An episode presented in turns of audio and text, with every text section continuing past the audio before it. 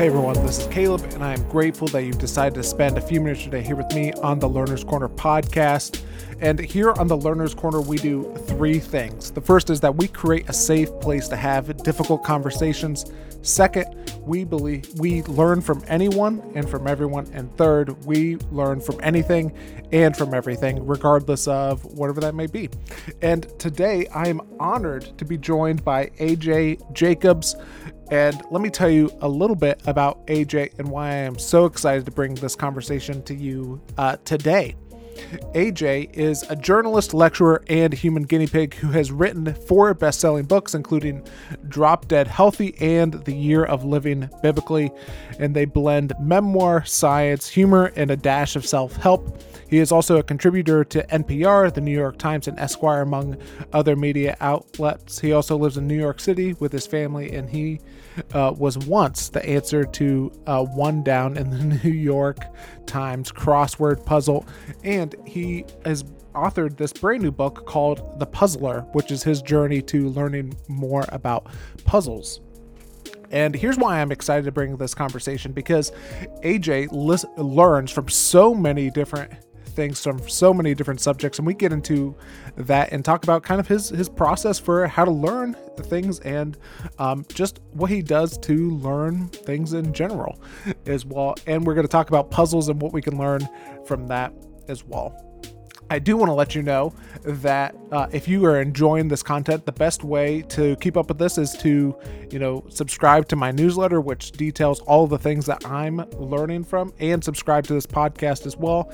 If you have something that you would love us to cover on the podcast or something that you would love us to cover, the best way to reach out uh, to me is Learner's Corner Podcast at gmail.com. Now, without any further wait, here is my conversation with AJ Jacobs.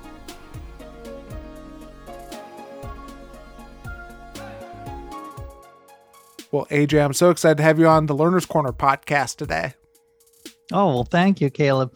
I love the whole idea of your podcast. I mean, that to me, the learning learning is everything. Curiosity, um, and we'll talk about this. Yeah. But curiosity is my favorite emotion. Is it an emotion or a drive? Whatever it is, it's my favorite. Yeah, I, and you know, uh, we're going to talk about your your brand new book, which has come out called uh, The Puzzler.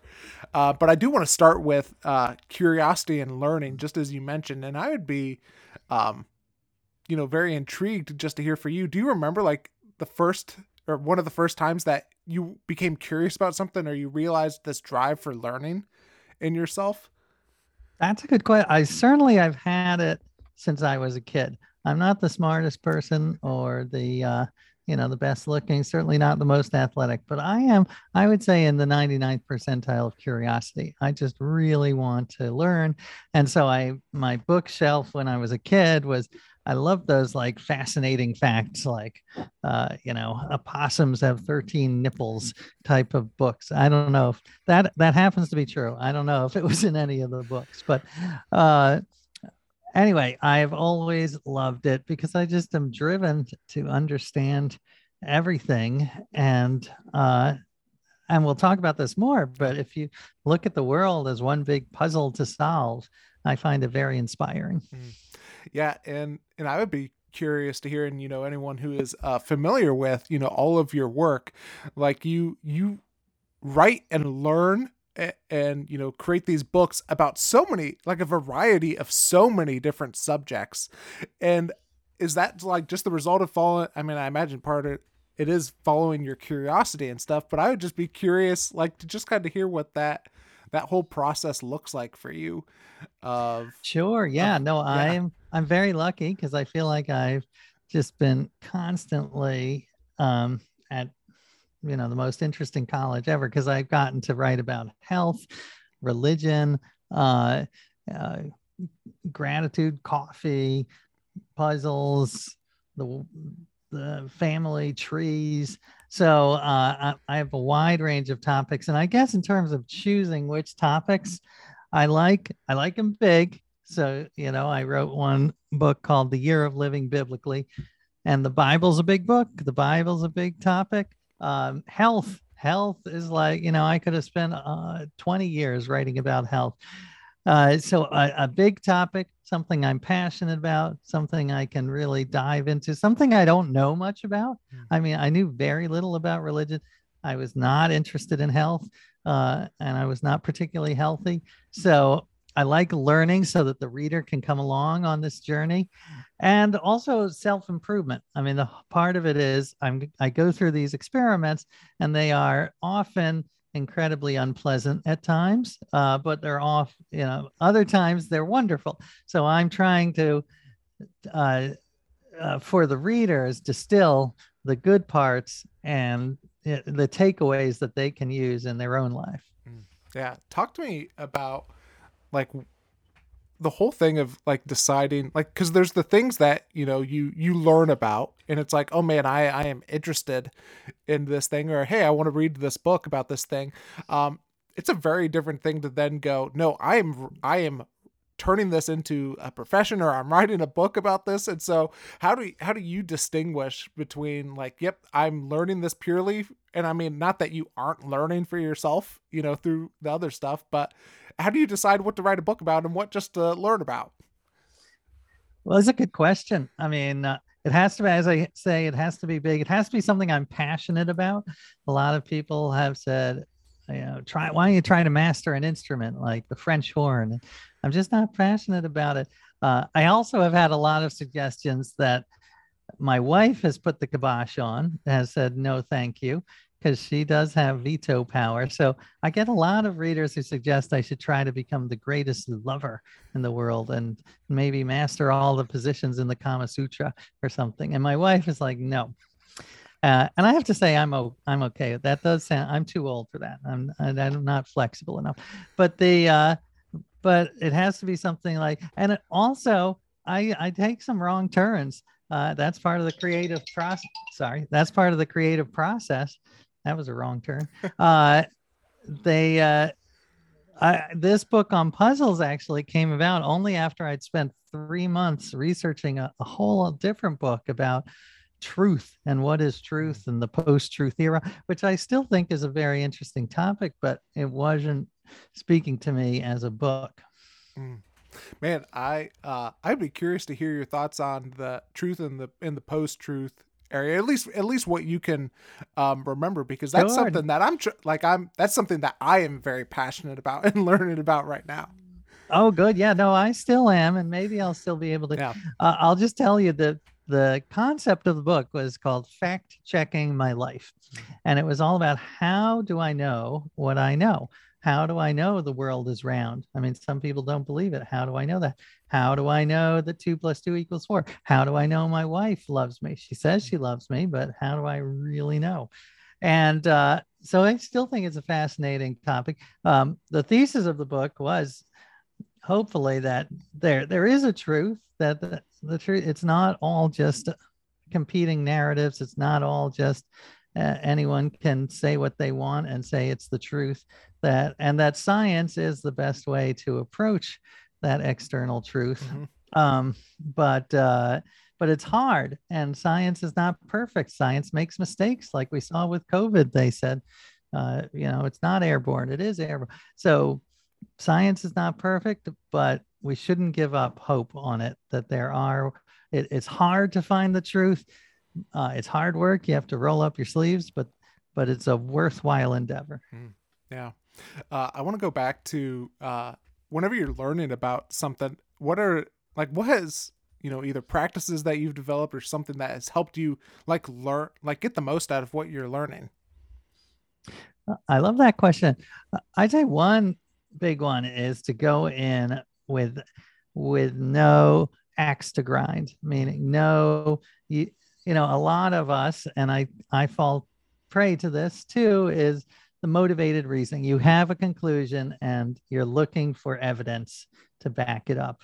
Whereas, for instance, with religion, it, you know, I uh, I grew up with no religion at all, so I was very secular. But I I wanted to learn about religion, uh, and I didn't go in to try to either prove or disprove whether religion was good or bad.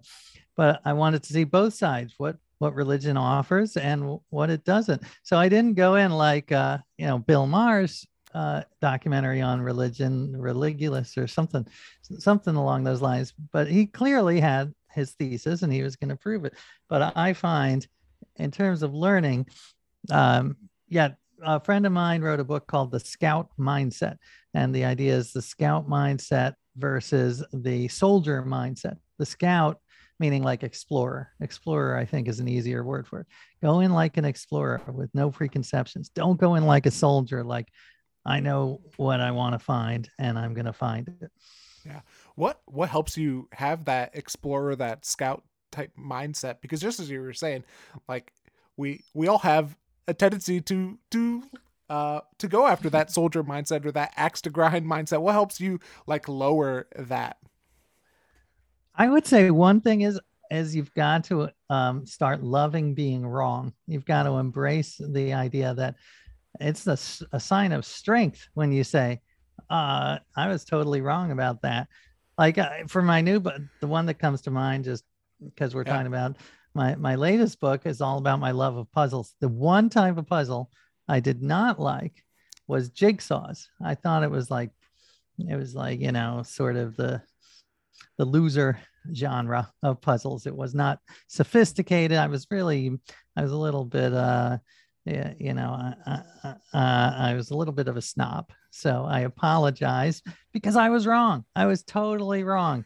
Jigsaws can be amazing. They can be subtle and complex, and they have all these fascinating strategies, and and they're wonderful. So I was an idiot, and I am happy to say that.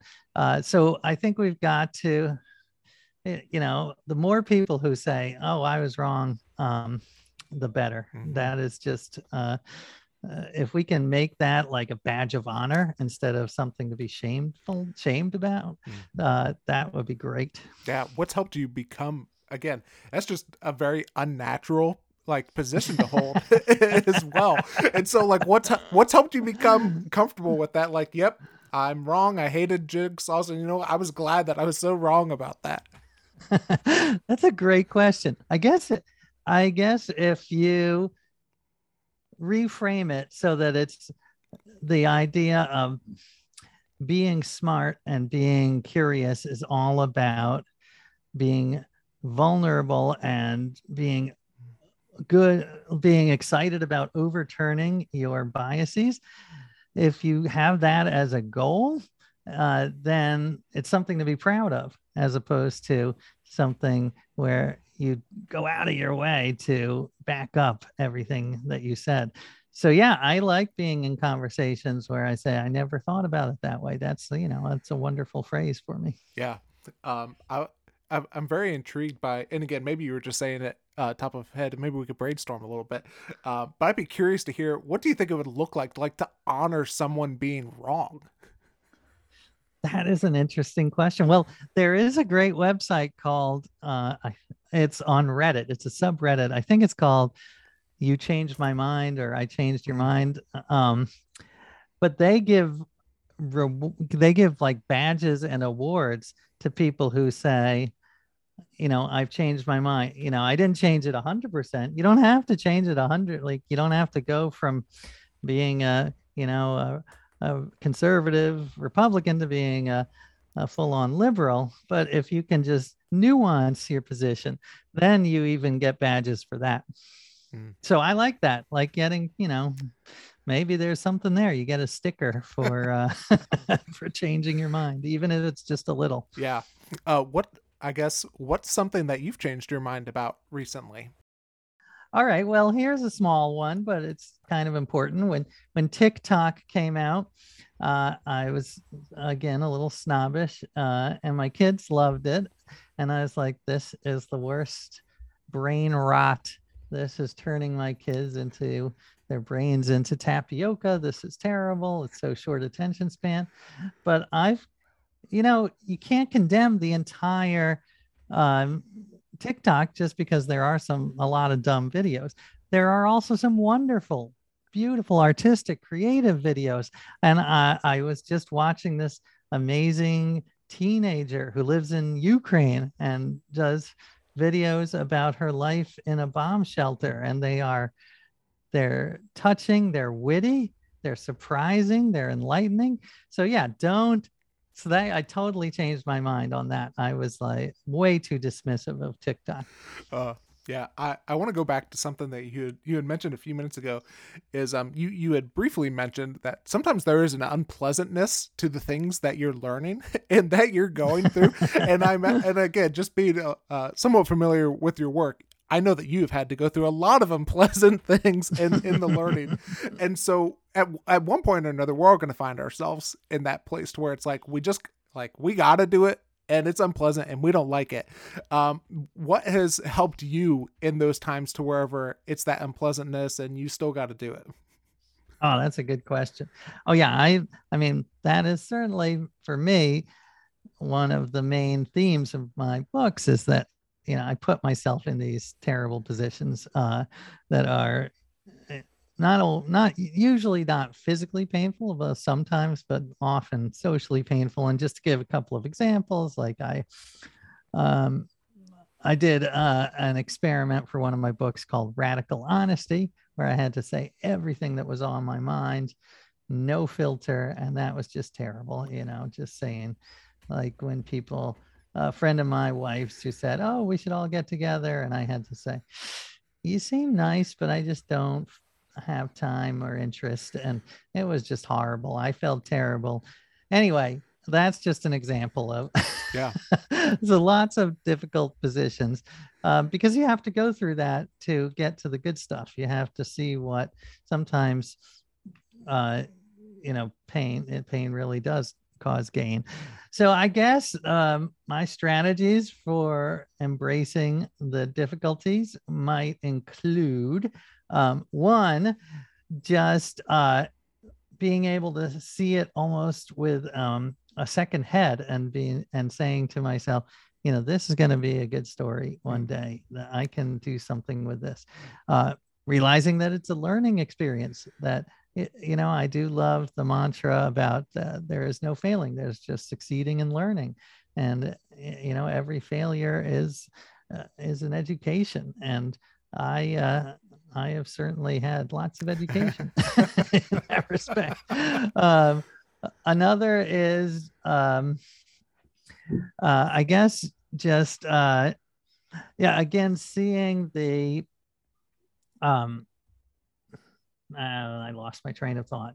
So there you go. No. But that, but those were two uh, two strategies. Yeah. Uh, that I use. Yeah.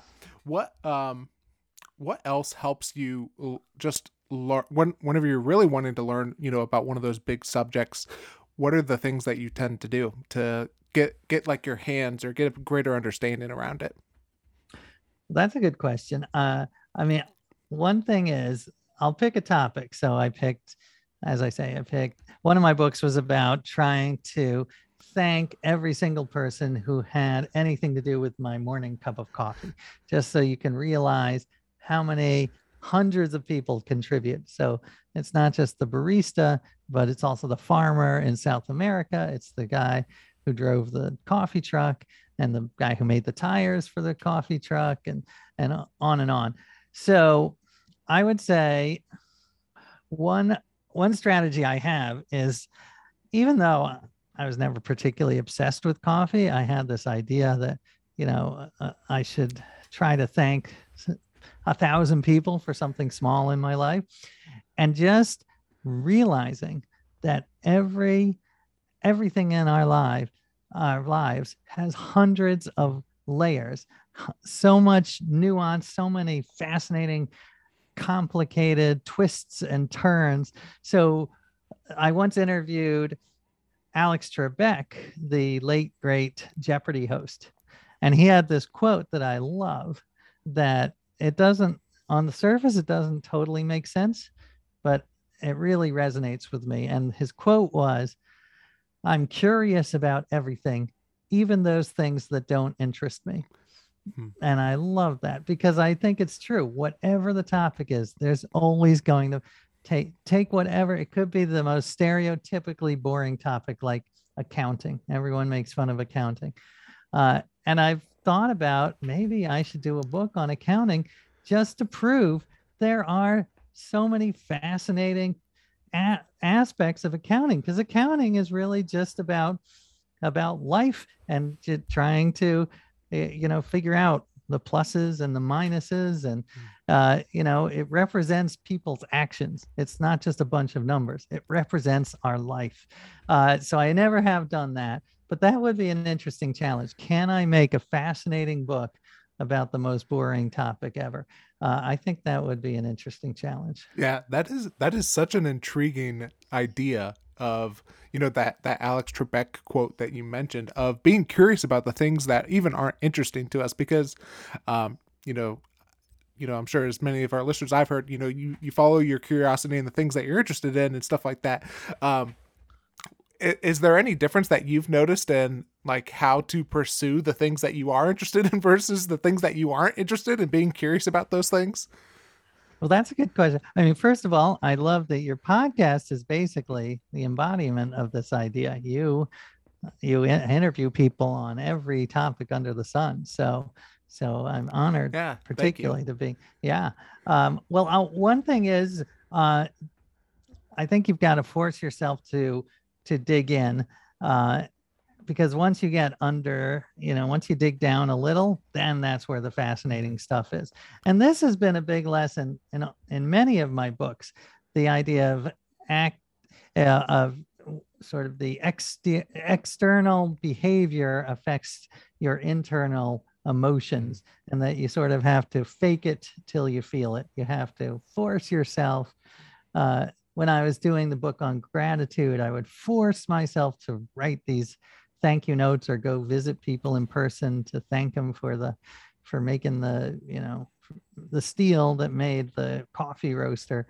And i would hate i would wake up in a really grumpy mood and not not want to do this at all but i would force myself to do it. And after a, a couple of hours of acting as if i was grateful then it my mind would catch up and i i would start to actually feel it. Hmm. so yeah if even if you're not feeling curious act as if you're curious and you will become curious. Yeah i uh one of the things that i wanted to ask you about is um what have you learned about learning to ask like deep like questions that lead to like that get under the surface or questions that help you learn to like a greater extent?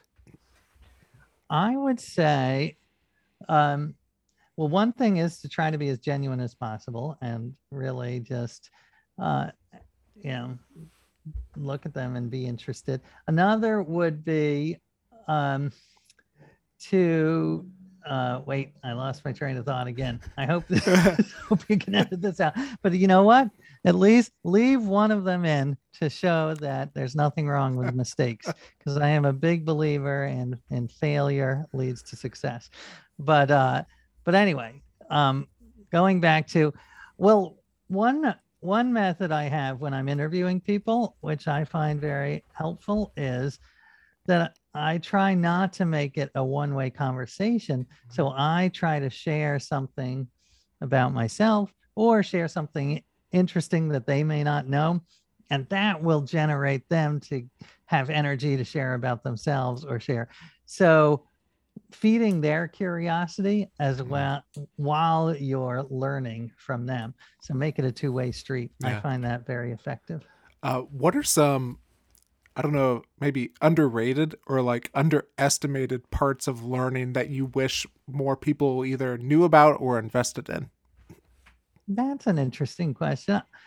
I would say, well, I'm a big fan of experiential learning. Mm-hmm. So even though you know it's ironic because i write books so i hope people learn from books but uh but when i when i write the books i love to experience it. That's where it's all about. So that was part of the idea of my book about religion and the bible. It was i know nothing about it. What if it, what if i learned by doing? What if i hmm. followed all the rules of the bible as literally as possible? So that meant the 10 commandments no coveting, but it also meant growing a huge beard. it also meant uh, stoning adulterers, uh, which is in the Hebrew scriptures. And I, I used very small stones like pebbles, so no one got really hurt. But that is an, a fascinating, to me, a, a wonderful way to learn because uh, you feel it. Um, experiences happen that would never happen. People tell you about, uh, you know, just having the beard and walking around when I would go traveling, people would tell me their experiences about their beards. They would, um, you know, rabbis would tell me why the Bible says you should have a beard. What what is the purpose? And and there were like, you know, 20 different theories. I don't know which one is true. Mm-hmm. Um, one of them was that uh, you know, if you are a righteous man with a beard and you you fall, slip and fall uh, into hell, then God can reach down and pull you up by your beard. I'm not sure that. I've never read that no. as a, uh, but it's you know, it was fascinating. It sparked yeah. conversation. So doing it, going in and do learning by doing, I'm a big fan of. Yeah, I I would be curious to hear you know in in all of the different uh, pursuits that you've had is there any like i don't know if patterns is the right word or just recurring things that's like man i am like maybe you're like surprised or like man i can't believe this is showing up again oh yeah i love the question and absolutely there are several recurring themes one that occurs to me right off the top of my head is connectedness mm-hmm. because just the idea that for instance with the gratitude book where I thanked a thousand people that made my cup of coffee. That the coffee does cannot appear without hundreds of people all connected all over the world working to make it happen. Uh, same thing with um, uh, my book on uh, the largest family tree. It was all about how everyone on earth is related by blood. The farthest cousin you have on earth is probably about a 50th cousin. So we're all connected that way. Um, the health book, even there was uh, your every part of your body is connected. You know, stress is connected to your health. It's not just that you can have isolate, you know, I'm just going to work on my abs and I'm going to be healthy. No, you got to do stress and sleep and and also being connected to the outside world is healthy. There are a lot of studies about the dangers of loneliness. And there are mm-hmm. some books now about the pandemic of loneliness and the other pandemic. Uh, so being connected to the outside world, having close knit group of family or friends, that is very important to your health. So connectedness and health. And I could go on, but that's the basic ideas. I love the, I you know, nothing is that no person to paraphrase John Donne, no person is a an island. Yeah. Uh, everything is is interconnected. Yeah. Any other uh, patterns or anything like that that have shown up in your work? Well, one I mentioned earlier is the idea that of faking it till you feel yeah. it. That showed up in many. Um, I would say gratitude showed up in a lot. The the Bible book, um, the being grateful to be part of the human race yeah. for the uh, and have a family of 7 billion people that was a, a, big one. Oh, and and of course the the meta theory, theme of them all is the one we talked about first curiosity hmm. i think that curious uh, uh, the catch the sort of the motto and catchphrase of my new book is don't get furious get curious i really think that that is we have so many problems now, and it's so easy to get angry and outraged. And I do often, but that's not a good way to find the solution. The solution will be when we get curious as to how can we fix it? What has gone wrong? What can we do? So that has been the theme of my life, hmm. curiosity. Uh, another thing that, you know, um, I'd love to hear your thoughts on is how do you um, continue to learn and yet still like create as well like whether it be like books and everything because like that that's something that i'm trying to figure out right now is like how do i keep learning while at the same time like i'm working on this pro like this project that i'm trying to put together that's a great question i guess part of my part of my passion for learning is not just so i can understand it but so that i can share it with others so when I figure something out that I think is important, so that is a big motivator. Um, because yeah, if I was just consuming it all for myself, I would consider it you know sort of a bit of a sad waste but now i can uh, you know share it with others and hopefully make their lives better and that is what motivates me mm-hmm. yeah is there is there anything and i guess this is more of like maybe like your like your writing process like do you take a break from learning like during the writing process or what does that look like well that's a good question. My my books are very much i i have to do two things. I have to do this crazy immersive full on research uh, dive deep dive into the topic and i have to write the book. Uh, i much prefer the deep dive. I am not a fan of sitting alone in a room uh, hunched over my keyboard you know just going sentence by sentence that is hard that's that's the least you know i know it's ironic but as the writer, my least favorite part of my job is writing. Mm. My favorite part is learning and talking about it, talking to you. I actually I love this part yeah. of the writing process.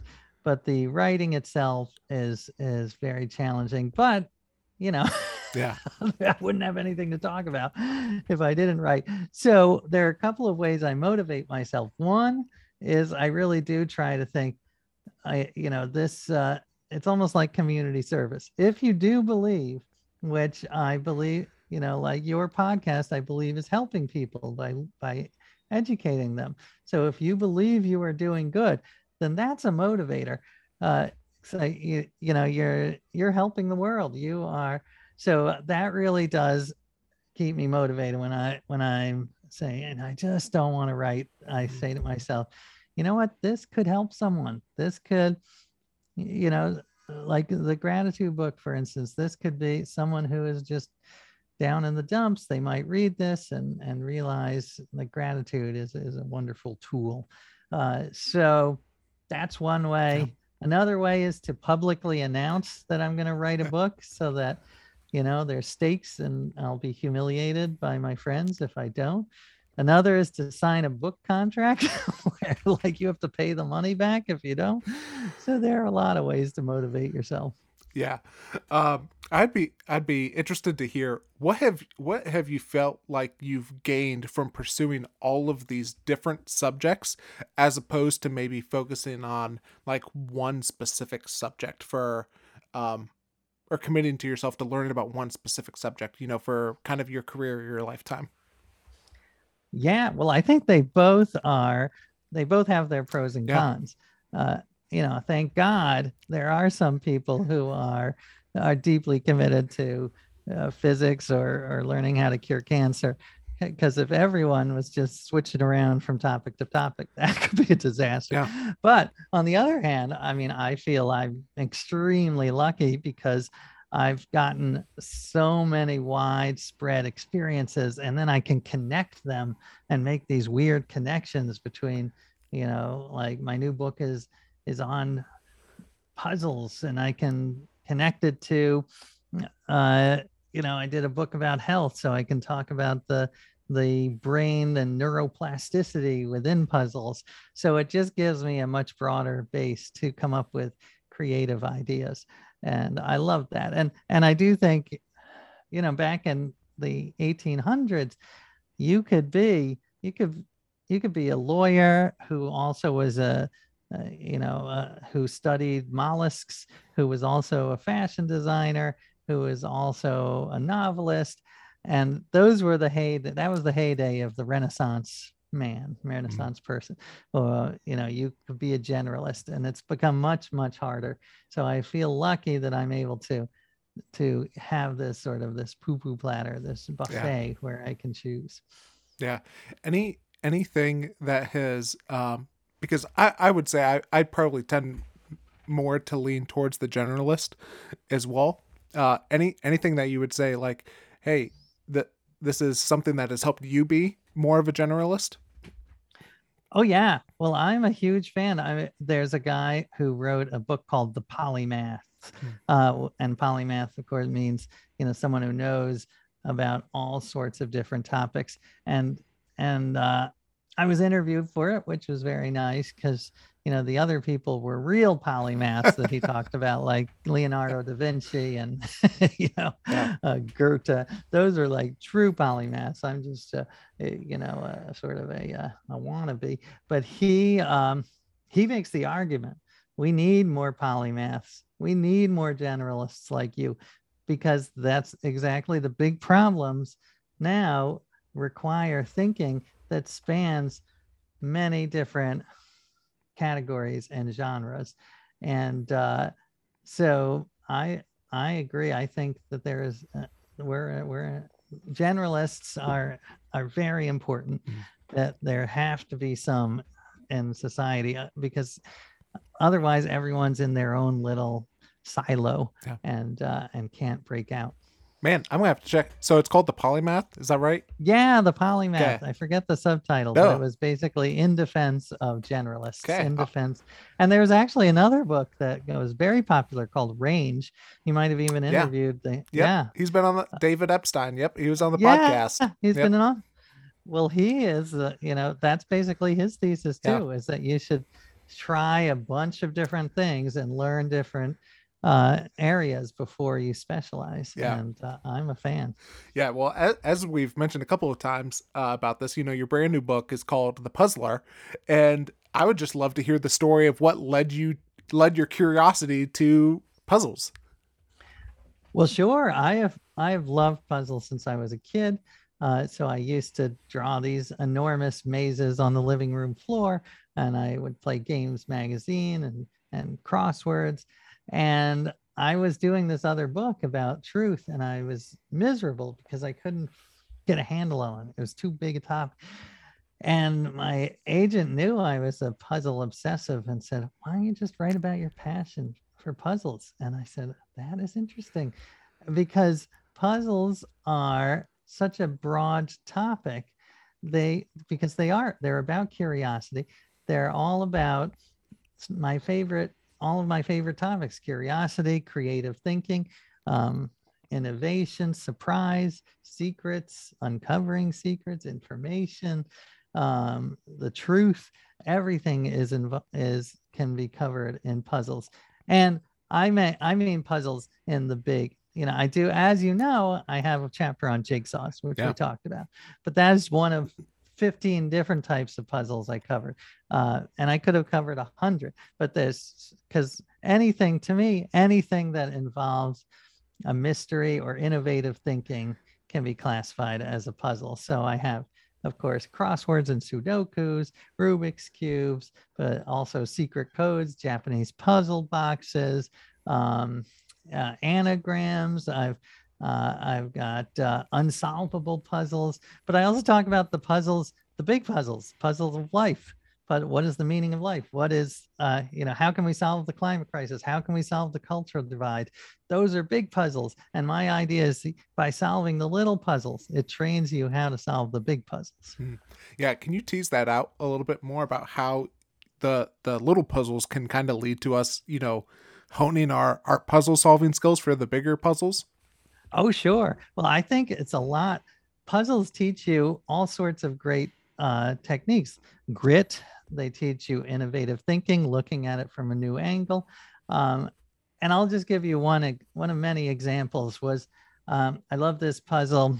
It's actually a story of uh, uh, a great mathematician, a, a, German mathematician named Gauss from like the 1600s, and he was nine years old. And the teacher said, uh, okay, well, the assignment is to add up the numbers between one and a 100. And Gauss's hand shot up two seconds later. And the teacher said, what?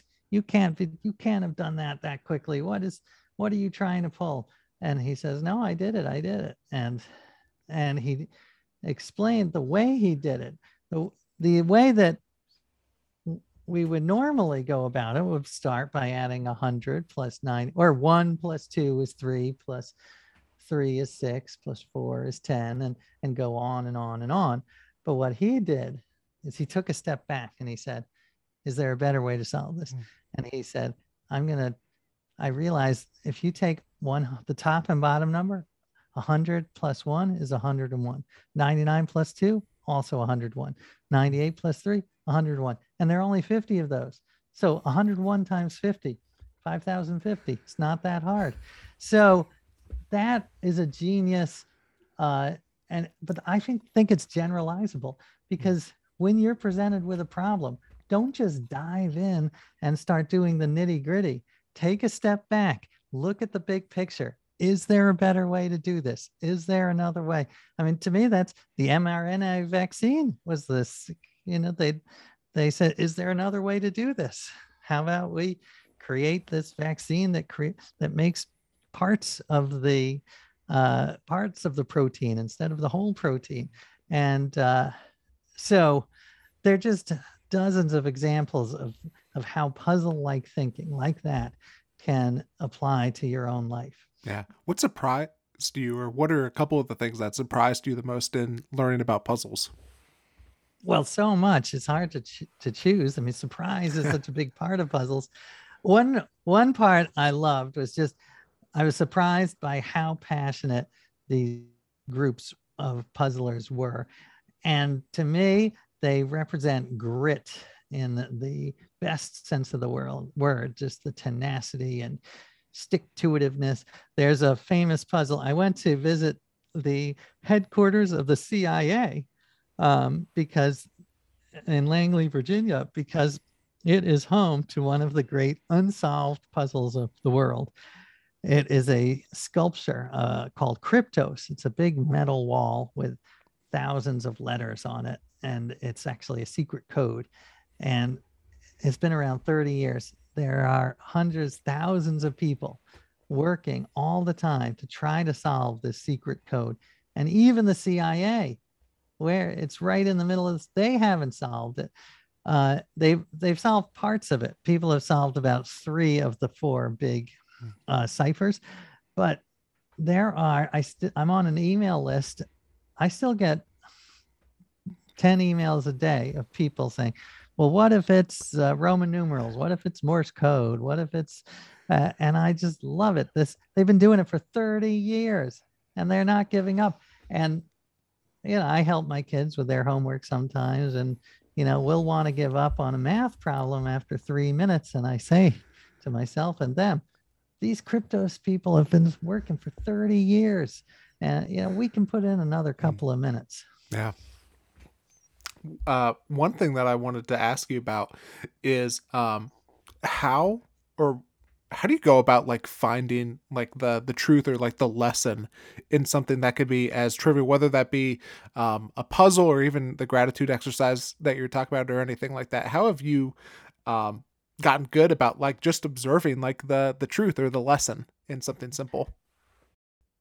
Wherever you are you can extract different lessons from it uh, if you just again are curious and open-minded enough uh, one of my chapters is about mazes, and these people are just obsessed with mazes. And I went to uh, the Vermont, which has the hardest corn maze in the world. It's just, it makes people burst into tears. Couples break up. Fathers have left their kids there because they're so frustrated. And I asked the guy who who designed it, who he he sort of sits on a platform above the maze and and observes. And i said what lessons have you taken from it? And he says one big lesson is flexible thinking. People if they're flexible thinkers they're going to solve it. If they are stubborn and inflexible they're just going to go down. He said especially young male like teenage males uh, they'll they'll go down a corridor they'll hit a wall and they'll turn around and then they'll do it again and they'll just keep banging their head against the wall like i'm right i'm the right i i don't so they refuse to be able to pivot and be flexible and i love that that is a perfect lesson to take away but there were you know eight other lessons yeah. he told me there's the lesson of um, sometimes in life you have to go the long way around. Uh, there was the lesson of that um, you should you have to notice every little thing like you pay attention to where the trees are and where the clouds are. So to me, wherever you look, you can find lessons. It's almost like, you know, it's almost like a Where's Waldo, where I have, which I have in my book as a section on that kind of puzzle. You know, look around and there will be lessons. Yeah. What have you learned about, you know, en- engaging with or working with puzzles or problems that don't have easy answers to them? yeah i have i i wrestle with a lot of these puzzles that are super hard and super challenging and one one lesson i love is uh, i met the i met the uh, godfather of sudoku is what he was called. He's the man who introduced sudoku to the world. And he had a lovely three symbol summary of puzzles uh, which is question mark forward arrow exclamation point. Mm. so it's bafflement struggle revelation. Mm. and it's not just for puzzles. That's that's a you know a lot of life is question mark yeah. forward arrow. Excellent. Stories are often structured that way. And he says the key to happiness is to enjoy the arrow. You got to enjoy the arrow. You can't all it's, it can't be all about the exclamation point as much as you wanted to. Mm. You've got to enjoy the struggle mm. and and the process and the journey. And I love that. So that that is one secret. And actually, at the end of the book, I help uh, I I co-create the hardest puzzle ever ever created by humans uh, that will never be solved literally because it would take the universe will uh, run out of energy before this puzzle can be solved because it requires so many. Um, it's a mechanical puzzle that requires so many movements of these little pegs. So there, the exclamation point will never be reached. So you got to enjoy that arrow. Yeah, uh, I know that we we've covered a, a ton of different things in in this conversation. Is there anything as it pertains to you know puzzles or learning or just anything any subject that we've talked about that uh, is just coming to mind and that you want to make sure that we cover? That's a good question. Give me one sec. I mean, I am excited about this book yeah. because um, partly it's not just this book I tried to make different from any other book I've written because I wanted to make it interactive. So it's not just about puzzles and about my experiences, but it's got hundreds of puzzles, like historical, the oldest puzzles and the newest puzzles, original puzzles. Uh, so that uh, I think hopefully will appeal to people and make a good gift for puzzle for puzzle fans. I also um, I think we had discussed this in our email that uh, I have embedded a secret code yes. in the in the book. And so that is if you figure out the code, then you can put it into the website, the puzzlerbook.com website, and then that'll open up to this very cool uh, puzzle hunt which I didn't design. That's why I feel fine saying it's very cool. These amazing puzzle designers designed it, and it's like a series of dozens of puzzles. And the first one to finish them gets the actual ten thousand dollar prize, like real, real money. Um, you have to live in the U.S. You have to be 18. There are all these things on the yeah. Puzzler website that you can look, but uh, but I'm very excited about that. Yeah, and if people want to, you know, keep up with you, AJ, and you know, get the book, all of that other good stuff, where should people go to do those things? My website is ajjacobs.com, and then there's the puzzlerbook.com website, uh, and then there's my Twitter, AJ Jacobs, and and uh, uh, and my on my website you can email me. I love to hear from people. Uh, so tell me how you're doing with puzzles. If you need hints, things like that. Uh, you know, this was meant to be my most interactive book ever. So I, I want to hear from you. Awesome. Well, thanks so much for being on the podcast today. And thanks for doing the work. Well, thank you for doing the work. Thank you for, for spreading the gospel of curiosity.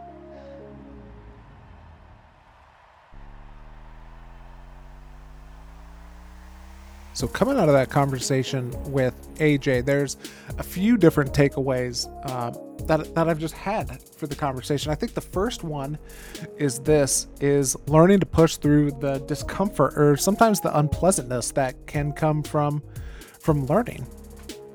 And you know, I, I hadn't really thought about it uh, before, but particularly as I guess it, and it even goes back to what he was saying about experiential learning, is that that is whenever a lot of the discomfort comes or the unpleasantness is going to come. I guess it I guess it also can come whenever we're learning about subjects that might be difficult for us, or it might be um, subjects or material that uh, that confronts us with maybe uncomfortable truths as well. I guess that could also be the unpleasantness.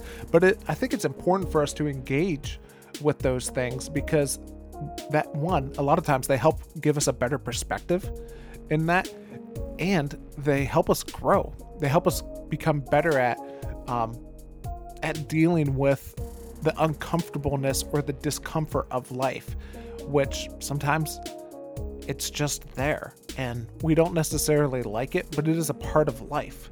And I think it's important for us to wrestle and to be able to handle those uncomfortable things. And I think guess it's important because if we want to continue to grow, you know, as as people, and we want to continue to become healthier as people, then that's going to require us to face some uncomfortable or some some discomforting things in our life. And so I think that's one piece of it is just learning to to deal with that that unpleasantness, that uncomfortability, if I can uh, make up a word in that. And I think the the second thing that really stood out to me is this quote that he mentioned from uh, Alex Trebek, and that it's I'm curious about everything, even subjects that don't interest me. And you know that that was just a uh, you know, as we mentioned in the conversation, I guess that's something that I'm uh, working on changing my mind about because, yeah, it's so easy to become interested in in the things that um, that we're interested in. But what about the things that we aren't interested in? And sometimes part of it is also, I guess, realizing that there might be something important in in things that we find uninteresting. Yeah, so I would say those are those are a couple of things that I'm thinking about from this conversation. And so I would love to hear from you as well and some of the things that you're learning from. And the best way to reach out to me is learnerscornerpodcast corner podcast at gmail.com. And let me know what you're learning about, whether that be from this conversation, previous conversations, or just things that you're learning in general. I would love to hear from you. And yeah, if you enjoyed this conversation, make sure that you subscribe to my newsletter, which shares a lot of the different things that I'm learning from as well. And you know, I think that's one of the tough things that can happen is that there's a lot of things out there, and you know, how do you how do you find uh, some of the things to learn from? And that's what I want to do. I kind of want to be your curator for you, and so you can check out uh, my newsletter there. Uh, subscribe to the podcast, leave a rating, write a review, all of that good stuff as well. Uh, I think that's all that I have for today. Thanks to Sam Massey for providing the music for this podcast, and thanks to AJ for being on the podcast as well. That's all that I have for today. And so until next time, I guess my name is Caleb Mason, and until next time, keep learning and keep growing.